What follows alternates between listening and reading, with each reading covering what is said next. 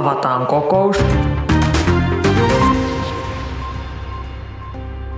Virallista päivää ja tervetuloa jälleen eläkekomitean pariin. Tänään meillä on luvassa oikein erityisen herkullinen jakso, sillä puhumme työperäisestä maahanmuutosta. Seuraavan puolen tunnin aikana meillä on edessä vaikeita asioita ja kipeitä päätöksiä, joten mennään suoraan asiaan. Tänään komiteassa läsnä ovat ETK suunnitteluosaston osastopäällikkö Ismo Risku, jolla on epäilemättä yksi tämän ohjelman parhaita titteleitä. Tervetuloa Ismo. Kiitoksia. Mukava olla taas paikalla. Lisäksi meillä on teknologiateollisuuden varatoimitusjohtaja Minna Helle. Tervetuloa. Kiitos. Ja kokoomuksen kansanedustaja ja Helsingin kaupungin valtuutettu Ville Rydman. Tervetuloa. Kiitos kovasti. Otetaan aluksi pieni lämmittelykierros. Mihin maailmankolkkaan itse lähtisitte työperäisiksi maahanmuuttajiksi ja miksi? Ville saa aloittaa. No ehkäpä Sveitsi voisi olla kiinnostava. Tykkään, tykkään tuollaisesta vuorimaisemasta ja toisaalta kohtuullisen kepeästä verotuksesta, mutta samat syyt voisivat kyllä ainakin vuorimaisemien osalta viedä yhtä hyvin myöskin Norjaan. Sääntelyn vähäisyys innostaa. kyllä vaan. Entä Minna? Aika samoilla suunnilla liikutaan kuin Villellä, eli mä olisin kanssa maininnut tämän Norjan, nimittäin mä rakastan luontoa ja luonnossa olemista ja Norja on aina ollut yksi mun suosikkimaa ja norjalaiset on mahtavia tyyppejä ja siellä on kiva olla. Vähän kallista kyllä, mutta, mutta sinne voisin lähteä. Ja sitten toisena mainitsisin Ranskan. Ja toisaalta Norjassa maastohiihto menestys ehkä sitten kompensoisi näitä kalliita olosuhteita. Entä Ismo? Joo, kiitos. Hyvä kysymys. Joskus olen miettinytkin sitä. Norja ja Sveitsi on ilman muuta hyviä paikkoja, mutta ehkä mä lähtisin kuitenkin Kanadaan. Miksi juuri Kanadaan? Uh, tota, Vai var... oliko tämä tällainen kummelivastaus? Ei, ei, ei. Tämä on ihan, ihan vakava vastaus. Uh, tota, no ihan käytännön syystä tässä iässä niin varmaan kielitaito on sinne sopivampi, mutta mä uskoisin myös, että se on semmoinen paikka, mikä on ehkä avoimempi kuitenkin maahanmuuttajalle kuin sitten Eurooppa yleensä. Ja pohjoinen paikka niin kuin Suomi. Mä kuvittelin, että siellä voisi olla ihan ok. Ei liian suurta shokkia. Selvä homma. Siirrytään sitten esityslistan kohtaan yksi. Onko maahanmuutosta eläkejärjestelmän pelastajaksi?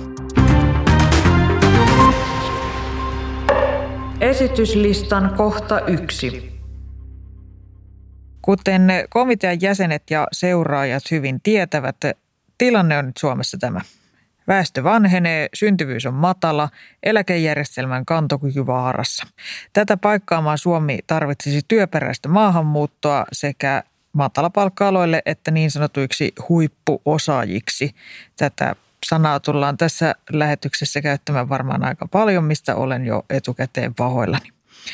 Kilpailu ulkomaalaisesta työvoimasta on kovaa, eivätkä sen paremmin suomen kieli kuin loputon byrokratiakaan merkittävästi lisää vetovoimaamme. Mutta tarkastellaan aluksi hieman kokonaiskuvaa ja sen yhteyttä eläkkeisiin. Tuoreen eläkebarometrin mukaan suomalaiset ovat sitä mieltä, että työperäinen maahanmuutto olisi paras ratkaisu eläkkeiden rahoituksen vahvistamiseksi. Millaisia ajatuksia tämä kansan mielipide teissä herättää komitean jäsenet? No, jos mä voin vaikka aloittaa, niin, niin kuulostaa siltä, että suomalaiset ymmärtää sen, että meillä on ihan surkea demografia, eli meillä on vanheneva väestö. Ja kun jonkun pitää ne tulevaisuuden eläkkeet maksaa, niin, niin sehän ei onnistu vanhenevalla väestöllä niin, että pidetään nykyisestä eläketurvasta kiinni. Ja näinhän se on, että jos Suomeen ei saada lisää porukkaa, niin Suomi alkaa näivettyä. Eli me ei pystytä hyvinvointivaltiosta pitämään kiinni. Nimittäin eläkemaksujahan ei voi, ei voi niin kuin loputtomasti nostaa, se syö taas yritysten kilpailukyvyn. Entä mitä sanoo Ville Rydman sinä, kun viihdyt kansan pulssilla noin työksesi myös? No ensinnäkin tämä kyselytulos kertoo ehkä siitä, että ainakin väitteet siitä, että suomalaiset olisivat jotenkin erityisen ulkomaalaisiin kielteisesti suhtautuvaa väkeä, niin eivät tunnu ainakaan tässä yhteydessä pitävän paikkansa. Mutta toisaalta se voi kertoa myöskin siitä, että, että suomalaisten mielissä on sitten vaihtoehtoina esimerkiksi pienemmät eläkkeet – tai pidemmät työurat ja voi olla, että, että näihin on sitten merkittävä vähäistä poliittista halua. Mutta sitten toisaalta se voi kertoa myöskin vähän semmoisesta pienestä ajatusharhasta, että, että maahanmuutto todellakin ö, johtaisi taloudellisen huoltosuhteen paranemiseen. Nimittäin väestöllinen huoltosuhde, eli se demogra- demografia ja, ja sitten toisaalta taas se taloudellinen huoltosuhde, eli kuinka paljon on väkeä todella työssä suhteessa siihen väkeen, joka on työelämän ulkopuolella, niin ne on kaksi vähän erityyppistä asiaa ja maahanmuutosta voi olla apua sen taloudellisen huoltosuhteen korjaamisessa, mutta pahimmassa tapauksessa se voi jopa vaikeuttaa sitä. Entä Ismo, mistä tämä kertoo, että juuri tämä keino oli nostettu suosituimmaksi, eikä suomalaiset ymmärrä sitä suunnatonta onnea iloa, mitä eläkemaksujen korottaminen tai jo maksussa olevien eläkkeiden leikkauksella spekuloiminen voi tuottaa? Joo, varmaan, varmaan on näin, että tämä kertoo just siitä, että ihmiset näkee, että, että meillä on tarvetta työperäiselle maahanmuutolle ja silloin potentiaalia auttaa meillä sitten eläkkeiden rahoitusta, hyvinvointivaltion rahoitusta. Sitten ehkä siinä on myös sitten semmoista äh, haluttomuutta kerta kaikkiaan vaan ikävämpiin asioihin puuttua, mitkä ehkä sitten joka tapauksessa voisi olla edessäpäin. Että annetaan mieluummin muiden, muiden maksaa tämä vaikka ulkomaalaisten tai sitten niin, että kun niitä päätöksiä lykkää, niin, niin sitten kun varsinkin on vähän varttuneempi ihminen, niin nehän siirtyy itse sitten seuraaville myöhemmille nuoremmille ihmisille. Ja ehkä tämmöisestä ikävien asioiden välttelystä myös kertoo. Mitä te olette Minna ja Ville mieltä? Kertooko tämä suomalaisten vastuunpakoilusta? No ei se mun mielestä siitä kerro. Mun mielestä on hirveän ymmärrettävää, että ihmiset ei halua, että eläketurvaa leikataan. Tässähän on ollut sellainen haaste meillä, että eläketurvaa on uudistettu matkan varrella kyllä, kyllä ihan, ihan kiitettävästi – mutta maali karkaa koko ajan. Eli lapsia syntyy vähemmän ja maahanmuuttokaan ei ole ollut, sitä työperäistä maahanmuuttoa ei ole ollut niin paljon kuin, kuin on, on toivottu. Ja mun mielestä on ymmärrettävää, että hyvästä eläketurvasta halutaan pitää kiinni ja on ehdottomasti helpompi ja myöskin oikeampi ratkaisu mun mielestä se, että, että yritetään lisätä työperäistä maahanmuuttoa ja säilyttää tämä meidän hyvä eläketurva ja hyvä työeläkkeisiin liittyvä systeemi, mikä meillä on. Et mun mielestä se on ihan, ihan oikea päätös. Todella huono ratkaisu olisi se, että sälytetään tämä tulevien sukupolvien vastuulle. Samalla on syytä muistaa sekin, että, että itse asiassa keskimääräinen elinajan odote on noussut aika paljon voimakkaammin ja nopeammin kuin, kuin mitä eläkkeelle siirtymisen ikää ollaan saatu ö, siirrettyä ylöspäin. Ja Tämä on vähän totuttanutkin suomalaisia ja, ja miksei ihmisiä laajemminkin kehittyneissä länsimaissa siihen, että, että elämästä itse asiassa aika monta vuosikymmentä vielä siellä elämän ehtoopuolella vietetään sitten eläkkeellä tai työelämän ulkopuolella. Mutta mun nähdäkseni tämäkin on sellainen lähtökohta, joka, joka olisi ehkä syytä kyseenalaistaa. Meillähän sinänsä nyt pyritään ja on jo päätettykin, että, että, että asteittain eläkkeelle siirtymisen ikää niin siirretään eteenpäin ja, ja hyvä niin. Mutta toisaalta kun syntyvyys ei ole oikein tahdissa pysynyt, niin mun nähdäkseni se herättää kyllä kysymyksen myöskin siitä, että pitäisikö tässäkin ottaa hieman aktiivisempi ote siihen, että sitä eläkkeelle siirtymisen ikää pyrittäisiin myöhentämään vielä siitäkin, mitä nyt on sovittu, kun kuitenkin aika iso osa väestöstä säilyy nykyisin aika hyvävointisena ja toimintakuntoisena aika myöhäisellekin ikää. Meillä on valtavan hyvinvoivia ja täysin työkykyisiä seitsemänkymppisiä, etenkin kun puhutaan sitten tämmöisestä ikään kuin tietotyöläisyydestä, missä, missä kokemus ja osaaminen vaakakupissa paljon painaa. Niin, se on vähän rasittaa, saattaa nyt halua niin kuin aliarvioida konsulttien kokemia kärsimyksiä, mutta voisin kuvitella, että esimerkiksi ruumiillista työtä työkseen tekevät saattaa 70 olla noin niin kuin keskimäärin hieman enemmän eläkkeen tarpeessa kuin työkseen ne erilaisia dioja askartelevat. Se on aivan totta. Mutta tästä niin kuin tässä ehkä Hyvä, että voitaisiin seuraavaksi lyhyesti keskustella no, sitä. Anteeksi. No, an, olko, olkoon menneeksi. Tuohon eläkkeelle siirtymisen myöhentymiseen ja eliniän kasvuun, niin jos me katsotaan pidemmällä sihdillä, niin Ville on ihan ehdottomasti oikeassa, että näinhän se on. Mutta kyllä nyt sanotaan viimeiset 10-15 vuotta, niin meillä itse asiassa eläkkeelle siirtyminen on todella paljon myöhentynyt ja tehokkaasti. Ja ikääntyneiden työllisyysasteet on kohisten noussut. Et, et ihan nyt sanotaan tämä nykyinen trendi on, niin kuin voisi sanoa, jopa yllättävänkin positiivinen tässä suhteessa. Ja tämän suuntaista politiikkaa on harjoitettu pitkän aikaa ja uskon, että siihen muutkin tekijät on vaikuttanut kuin se harjoitettu politiikka. Mutta joo, jos mennään oikein niin kuin kauemmaksi, niin sitten epäilemättä näin on käynyt.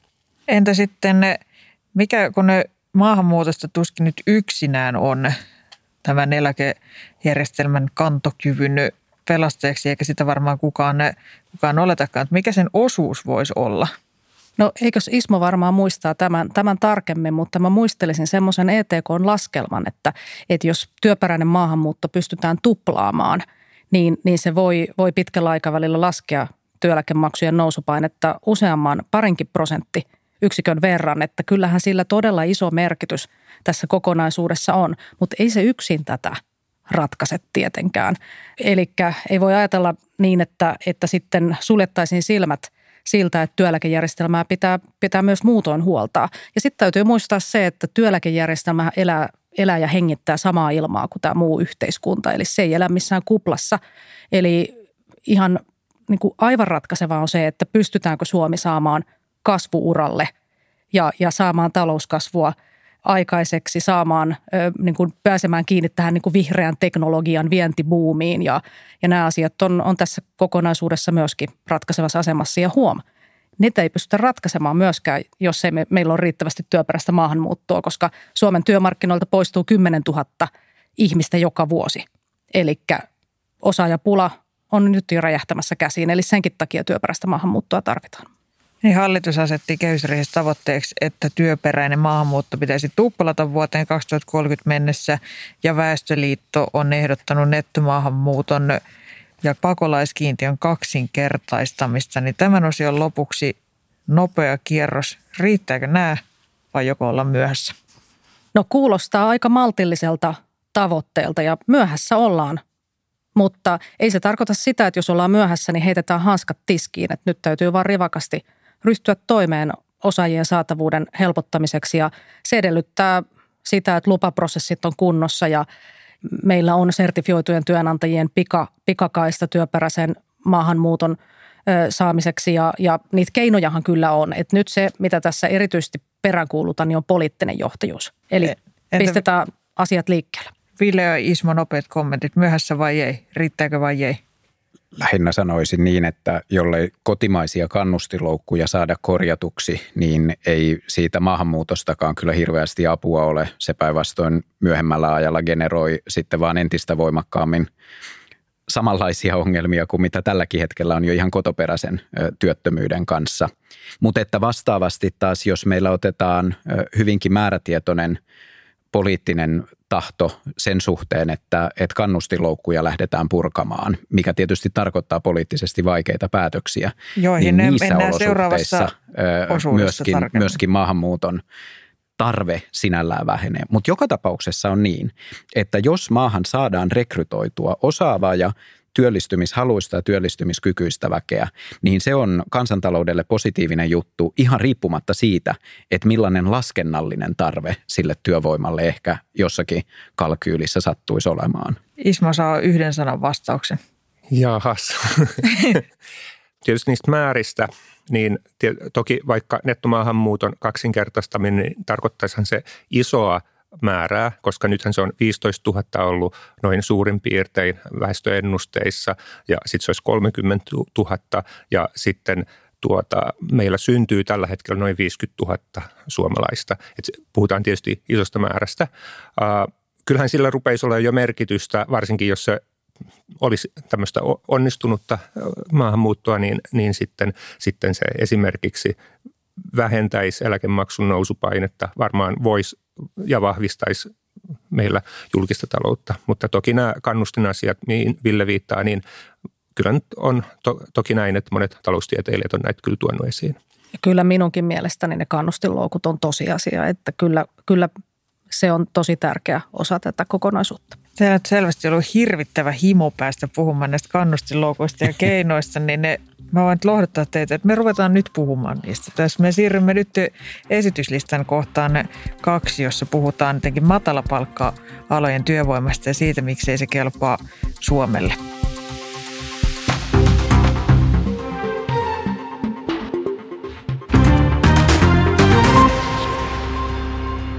esityslistan kohta kaksi. Kuten jokainen aggressiivisesti uutisia ja A-studioita katsova, eli luultavasti aika lailla tämän podcastin ydinkohderyhmän kuuntelija tietää, niin Suomeen vaivaa todella paha hoitajapula. Sosiaali- ja terveysalalla on jo nyt valtavia rekrytointiongelmia ja kun väestö vanhenee, hoitajia tarvittaisiin todella paljon lisää. Vuoteen 2030 mennessä pelkästään vanhusten hoitoon noin 200 000 lisää. Työ- ja elinkeinoministeriön analyysin mukaan tällä hetkellä sotealalla yli 50 prosentilla työvoimaa hakeneista toimipaikoista on ongelmia löytää tarvitsemaansa työvoimaa jo nyt. Tämä nopea kierros. Miten ihmeessä te oikein saatte yöllä nukuttua näitä lukuja miettiessä? Täytyy kyllä sanoa, että tässä on aika jälleen kerran haastavalta näyttävä työmarkkinakierros alkamassa, eikä puhuta siitä Tällaista sen enempää. on mutta, liikkunut. Joo, mutta mä nostin sen sen takia esille tässä, että kun, kun meidän jäsenyritykseltä kysyy, että mikä on nyt tämän lähiajan suurin haaste, niin itse asiassa tämä työmarkkinakierros tai huolet siitä, että kuinka hyvin se menee, jos se mikä ensimmäisenä nousee, vaikka voisi kuvitella, se on osaajapula. Eli huoli siitä, että mistä saadaan, saadaan ihmisiä töihin, kun on halua kasvaa, halua, halua investoida, halua saada uusia tuotteita maailmanmarkkinoille, niin tämä osaajapula on, on niin suurimpia kasvunesteitä tällä hetkellä. Ja juuri nämä sosiaali- ja terveydenhuollon luvut kertoo sen, että – että tarvetta on muuallakin. Että eihän me voida teknologiateollisuudessa ajatella, että me saadaan sitten kaikki ihmiset meidän alalle töihin tai että kaikki työn perässä Suomeen muuttavat tulee juuri meidän alalle, vaan tämä tarve on joka puolella ja muutkin toimialat raportoi ihan samanlaisista ongelmista. Niin ja sitten tässä, tässä ehkä kuumottavaa on myös se, että koska tämä ei ole kysymys, joka koskettaisi yksinomaan Suomea, vaan, vaan hyvin monella, monella muullakin Euroopan valtiolla on samankaltainen väestön ikääntymiseen liittyvä ongelma, niin onko mitään takeita siitä Ismo Risku, että me saataisiin esimerkiksi ne hoitajat? Joo, tuo on erittäin hyvä kysymys. Että kyllähän, Miksi ne tulisi tänne? Kyllähän se on näin, että meidän pitää tehdä sitten Suomi houkuttelevaksi paikaksi olla töissä. Ja tietysti näille maahanmuuttajille, mutta tietysti myös meille suomalaisille ja ehkä erityisesti nuorille suomalaisille. Että tietysti tämän pöydän ääressä suuri osa meistä on aika vakiintuneesti, kivasti täällä. Ja, ja no katsotaan nyt. Su, suuri osa. mutta, mutta sitten ehkä se ei riitä, vaan, vaan ky, kyllä sille kaksikymppisillä suomalaisilla, että ne näkee, että Suomi on hyvä paikka, ne haluaa tulla tänne ja nuoret, ne, ketkä haluaa tehdä töitä, niin, niin niille tämä olisi attraktiivinen paikka. Mutta toi on tosi merkittävä näkökohta, että – muutkin maat vanhenee ja, ja tietysti ei me nyt voida ihan meidän strategia olla sekään, että Baltia tyhjennettäisiin kaikista tänne. Yksi kommentti tuohon, että kun puhutaan tästä työperäisestä maahanmuutosta, mitä mekin nyt tässä hoetaan, niin me ollaan itse asiassa teknologiateollisuudessa mietitty, että meidän pitäisi lopettaa puhumasta työperäisestä maahanmuutosta, vaan johtaa työhön johtavasta maahanmuutosta, koska meidän pitää kilpailla kansainvälisistä osaajista, mutta kyllähän meillä on – myöskin tälläkin hetkellä Suomessa henkilöitä, ulkomaalaistaustaisia henkilöitä, jotka pitäisi saada töihin. Ja yhtä tärkeää on se, että, että tuli Suomeen mistä syystä tahansa, niin se johtaisi työhön. Eli, eli laitetaan kaikki toimet siihen, että, että me saadaan niin kuin kaikista näistä puroista apuja työvoima- ja osaajapulaan. Se on, voisi olla hyvä myös käydä vähän läpi asiaa tähän kun pääsimme, pääsimme tota termejä oikaisemaan, niin voidaan oikaista samalla myös tota joitakin keskustelun tai tämän niin kuin aiheen ympärillä liikkuvia käsityksiä ja kysymyksiä, joita olen valinnut kolme, joihin saa vastata, vastata tiiviisti, mutta lyhyet perustelut esittää. Ja ensimmäinen koskee sitä, että miten ne usein ne kuulee sanottavan, että ulkomainen työvoima jarruttaisi Suomen palkkakehitystä, niin miten asia on? Siellä oli Ville avaamassa jo suutaan, niin saa vähän, aloittaa. Vähän toiseen asiaan, mutta, mutta ei näin yksiviivaisesti ei voi sanoa. Mutta se on tietysti selvää, että kun ollaan kansainvälisessä globaalissa kilpailussa, niin se tarkoittaa sitä, että, että yrityksillä on myöskin laajat mahdollisuudet arvioida sitä, että, että missä maassa – he tuotantonsa toteuttavat. Ja, ja tämä on tietysti sellainen tekijä, joka, joka sitten omalta osaltaan painaa vaakakupissa sen suhteen, että et, et millaisia palkankorotuksia on mahdollista maksaa tai millaisia on järkevää vaatia. Mutta että se liittyy enemmänkin tähän talouden globaaliin luonteeseen kuin siihen, että onko ulkomaalaistaustasta väestöä asumassa juuri siinä maassa, eh, mistä kullonkin puhutaan. Entä ulkomaisen työvoiman väitetyt halpatyömarkkinat? Huonontaako matalapalkka-alojen maahanmuutto suomalaisia työehtoja? Mä en usko tohon. Ja itse asiassa mä vastustan tätä, tätä koko termiä taas jälleen kerran, että niin kuin halpatuonti. Meillä on monia työtehtäviä, niin kuin esimerkiksi just sairaanhoitajat, lähihoitajat, teknologiateollisuudessa hitsarit, koneistajat. Ne on arvostettuja ammatteja, niin kyllä mä nyt vähän kummeksun sitä, että, että tämmöisistä niin kuin vaikka työntekijäammateista sitten sanotaan, että ne on jotain niin kuin halpatöitä ja niihin ne ei saisi ulkomailta ottaa työntekijöitä. Niin sekin on kyllä vähän kummallista, että miksi me puhutaan vähän niin kuin tämmöisestä kahden kastin järjestelmästä, että meillä on niin kuin huippuosaajat ja sitten meillä on, on joku tämmöinen niin kuin halpa porukka, kun itse asiassa ne on kovia ammattilaisia ja palkkataso on, on kun työmarkkinoilla sovittu ja koskee samalla tavalla myöskin suomalaisia, jotka näissä, näissä töissä on. Totta kai on niin, että jos sitten on niitä tilanteita, joissa työehdot, niitä jotenkin poljetaan, niin niihin tilanteisiin pitää kovasti puuttua. Eli, eli semmoisia tilanteita ei, ei saa olla. Ismolle kommentti. Joo, kiitos. No tuohon palkkavaikutukseen, niin epäilemättä on näin, että ei semmoista ole mitenkään uskottavasti, että työperäisen tai minkäänlaisen maahanmuuton vaikutus Suomessa olisi palkkatasoa yleisesti alentava. Mä en oikein käsitä, mihin se niin perustuisi. No tietysti se ajatus on, että sulla on markkinoilla kysyntää ja tarjontaa, ja jos se lisää työvoiman tarjontaa, niin sitten se ikään kuin tasapaino. Niin tänne on niin hirvittävän helppo päästä töihin, että nyt varmaan tulee siis miljoonia kerralla. Joo, M- mutta tietysti, tietysti miksei se jollain tietyllä toimialalla voi olla. Että jos sulla on riittävän suppea se toimiala, että tiedetäänhän me nyt vaikka, että meillä on joitakin ammatteja Suomessa, jossa se ammattiryhmä hyvin huolellisesti haluaa pitää huolen siitä, että, että ei tule liikaa kilpailua sinne. Että et, et kyllähän tässä tämmöisiä nyansseja voi olla, millä voi olla sitten käytännössä huomattavan paljonkin merkitystä siihen niin kuin politiikkaan. Entä sitten heikkeneekö työn perässä tulleen maahanmuuttajien työllisyys niin nopeasti kuin toisinaan ne väitetään tästä esimerkiksi viime kesänä vai viime keväänä Jussi halla esitti tällaisia näkemyksiä, että sitten ne työn perässä tulleet ihmiset eivät töissä pysyisi. Onko tälle mitään katetta vai voiko se johtua esimerkiksi jostain byrokraattisista tai syistä vai onko tämä täysin humpuukkia? Tämä on vaikea kysymyksen asettelu, jossa, jossa se peruskysymys on juurikin siinä, että, että mitä tulee sen kaltaiseen työvoimaan, jolla on paljon mahdollisuuksia työllistyä oikeastaan minne päin maailmaa tahansa, niin juuri heidän kannusteensa tulla nimenomaisesti Suomeen on todennäköisesti aika vähäiset.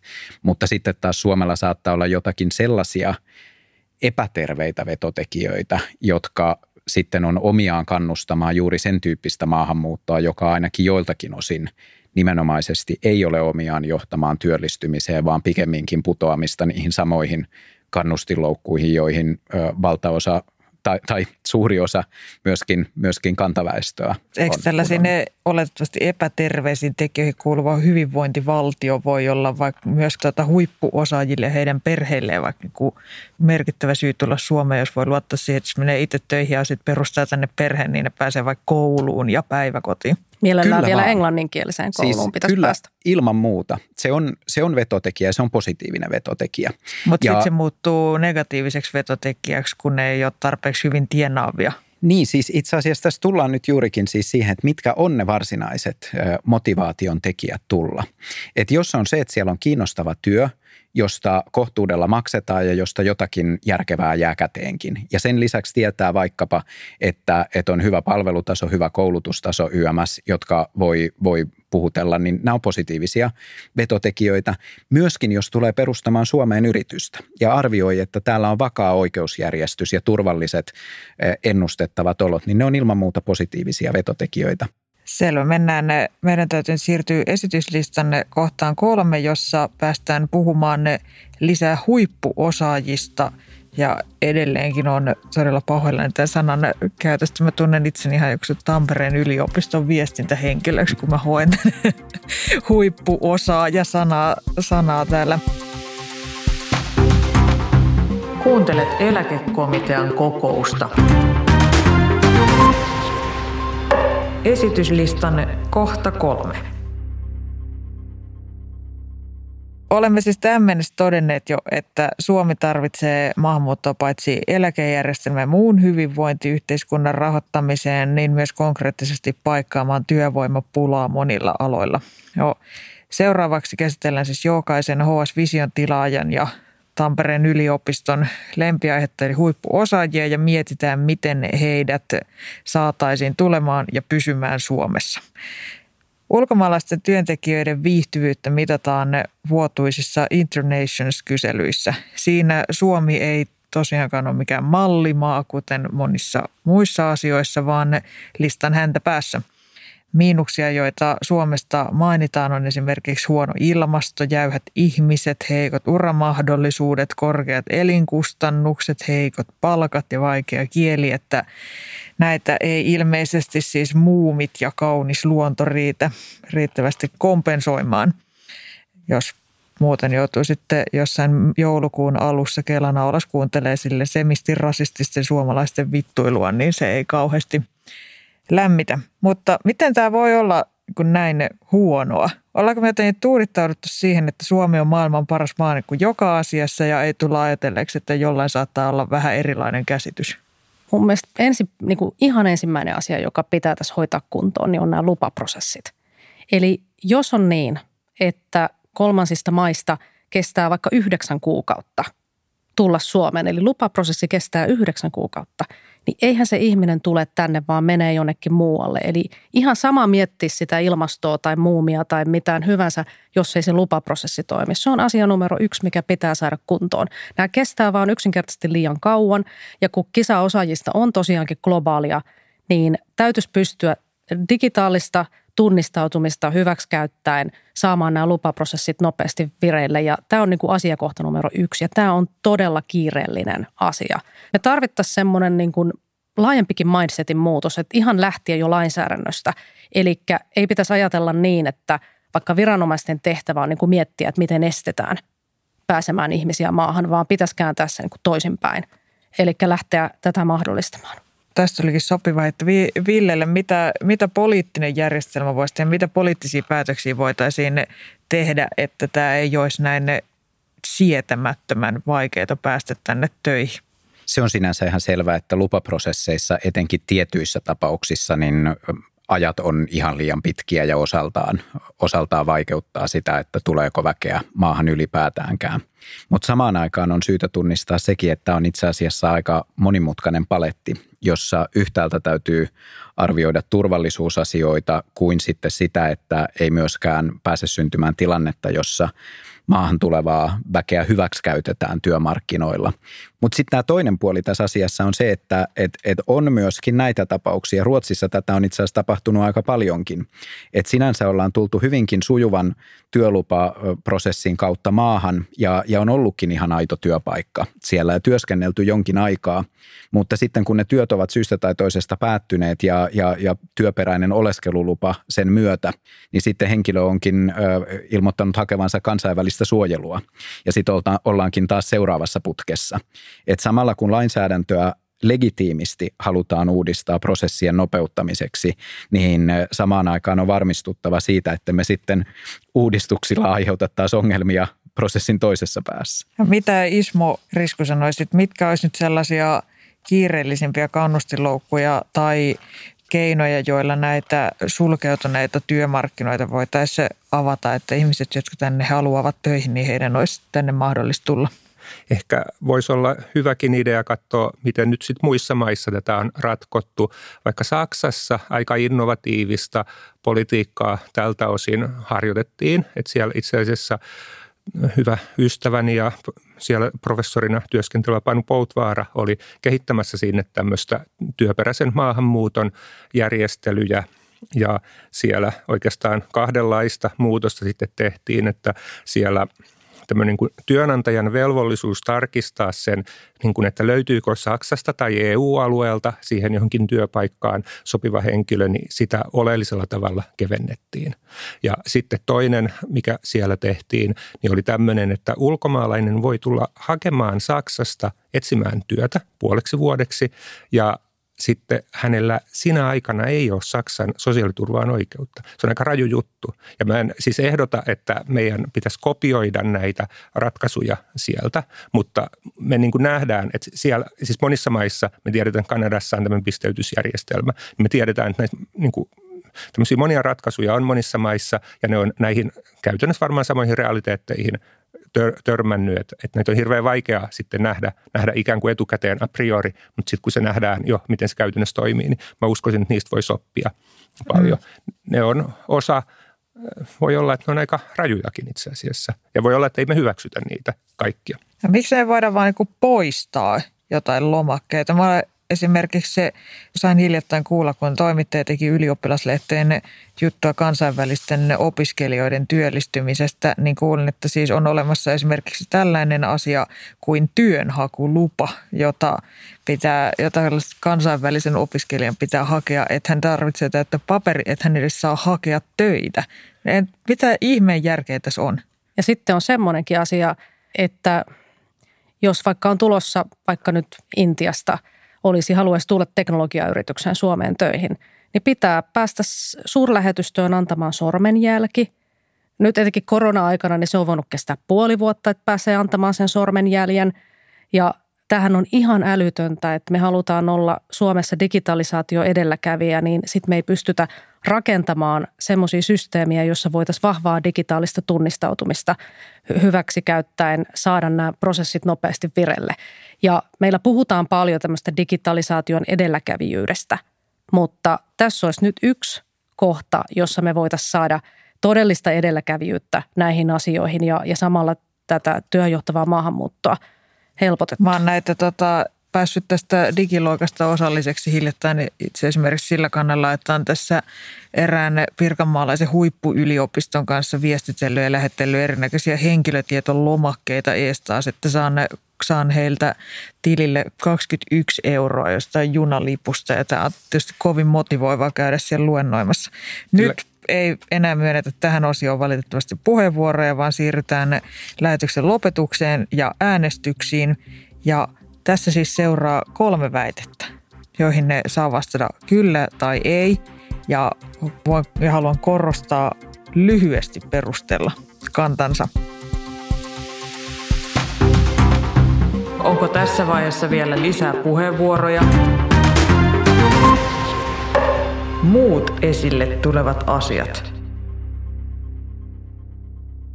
Ensimmäinen väite kuuluu näin. Maahanmuutto pelastaa hyvinvointivaltion ja eläkkeet. Ismo saa aloittaa. Ei yksin pelasta. Se voi auttaa oleellisella tavalla ja varsinkin jos se on hyvin organisoitu ja, ja mietitty se asia ja nämä ihmiset sitten meillä työllistyy, niin se voi olla erittäin tärkeä, mutta ei se yksin riitä pelastamaan. Ville? Todennäköisesti ei, mutta oikein ja fiksusti toteutettuna siitä voi olla kuitenkin apua. Minna? Kyllä, se on osa ratkaisua. Väite kaksi. Lainsäädäntöä ja prosesseja täytyy uudistaa kokonaisvaltaisesti työperäisten oleskelulupien sujuvoittamiseksi.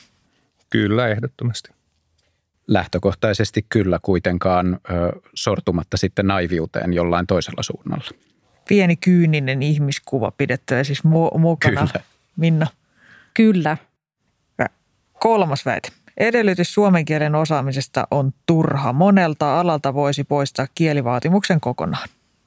Monelta alalta varmaan voidaan poistaa ja tuskin sitä muodollisesti on. Mutta tietysti se ajatus, että, että suomen kieli olisi turha näille maahanmuuttajille tai ruotsin kieli, niin se ehkä vetää sen överiksi sen väittämän, että se on ehkä liioteltu väittämä. Myönnetään, että se oli ehkä hieman kärjistetty. Entä Ville? Monella alalla ei tosiasiallisesti tarvitse välttämättä kovin hyvää suomen tai ruotsin kielen osaamista, mutta nämä on työnantajan valintoja, että työnantaja sen sitten määrittää, mutta riippuen alasta. Mä vastaisin tähänkin kyllä. Ismon kommentti oli hyvä siitä, että, että kyllä on tärkeää, tärkeää sitä kieltäkin opiskella, mutta kyllä yrityksissä varmasti on, on ja ihan pakostakin joudutaan siihen, että, että työkieltä käännetään yhä enempi englanniksi, koska työperäistä maahanmuuttoa tarvitaan ja, ja jos ei suomen kieltä osaa, niin, niin silloin täytyy totutella siihen, että meillä työpaikoilla puhutaan kahvipöydässäkin ja kahvikeskusteluissa jatkossa yhä enempi jotakin muuta kuin suomea. Kiitos. Tähän on hyvä lopettaa ja kiitos kaikille kokouksen osallistujille. Kiitos Ismo Risku, kiitos Minä Helle, kiitos Ville Rydman. Minä olin Tuija Siltamäki ja muut komitean istunnot löydät osoitteesta etk.fi sekä podcast-palveluista. Seuraavaa kokousta odotellessa.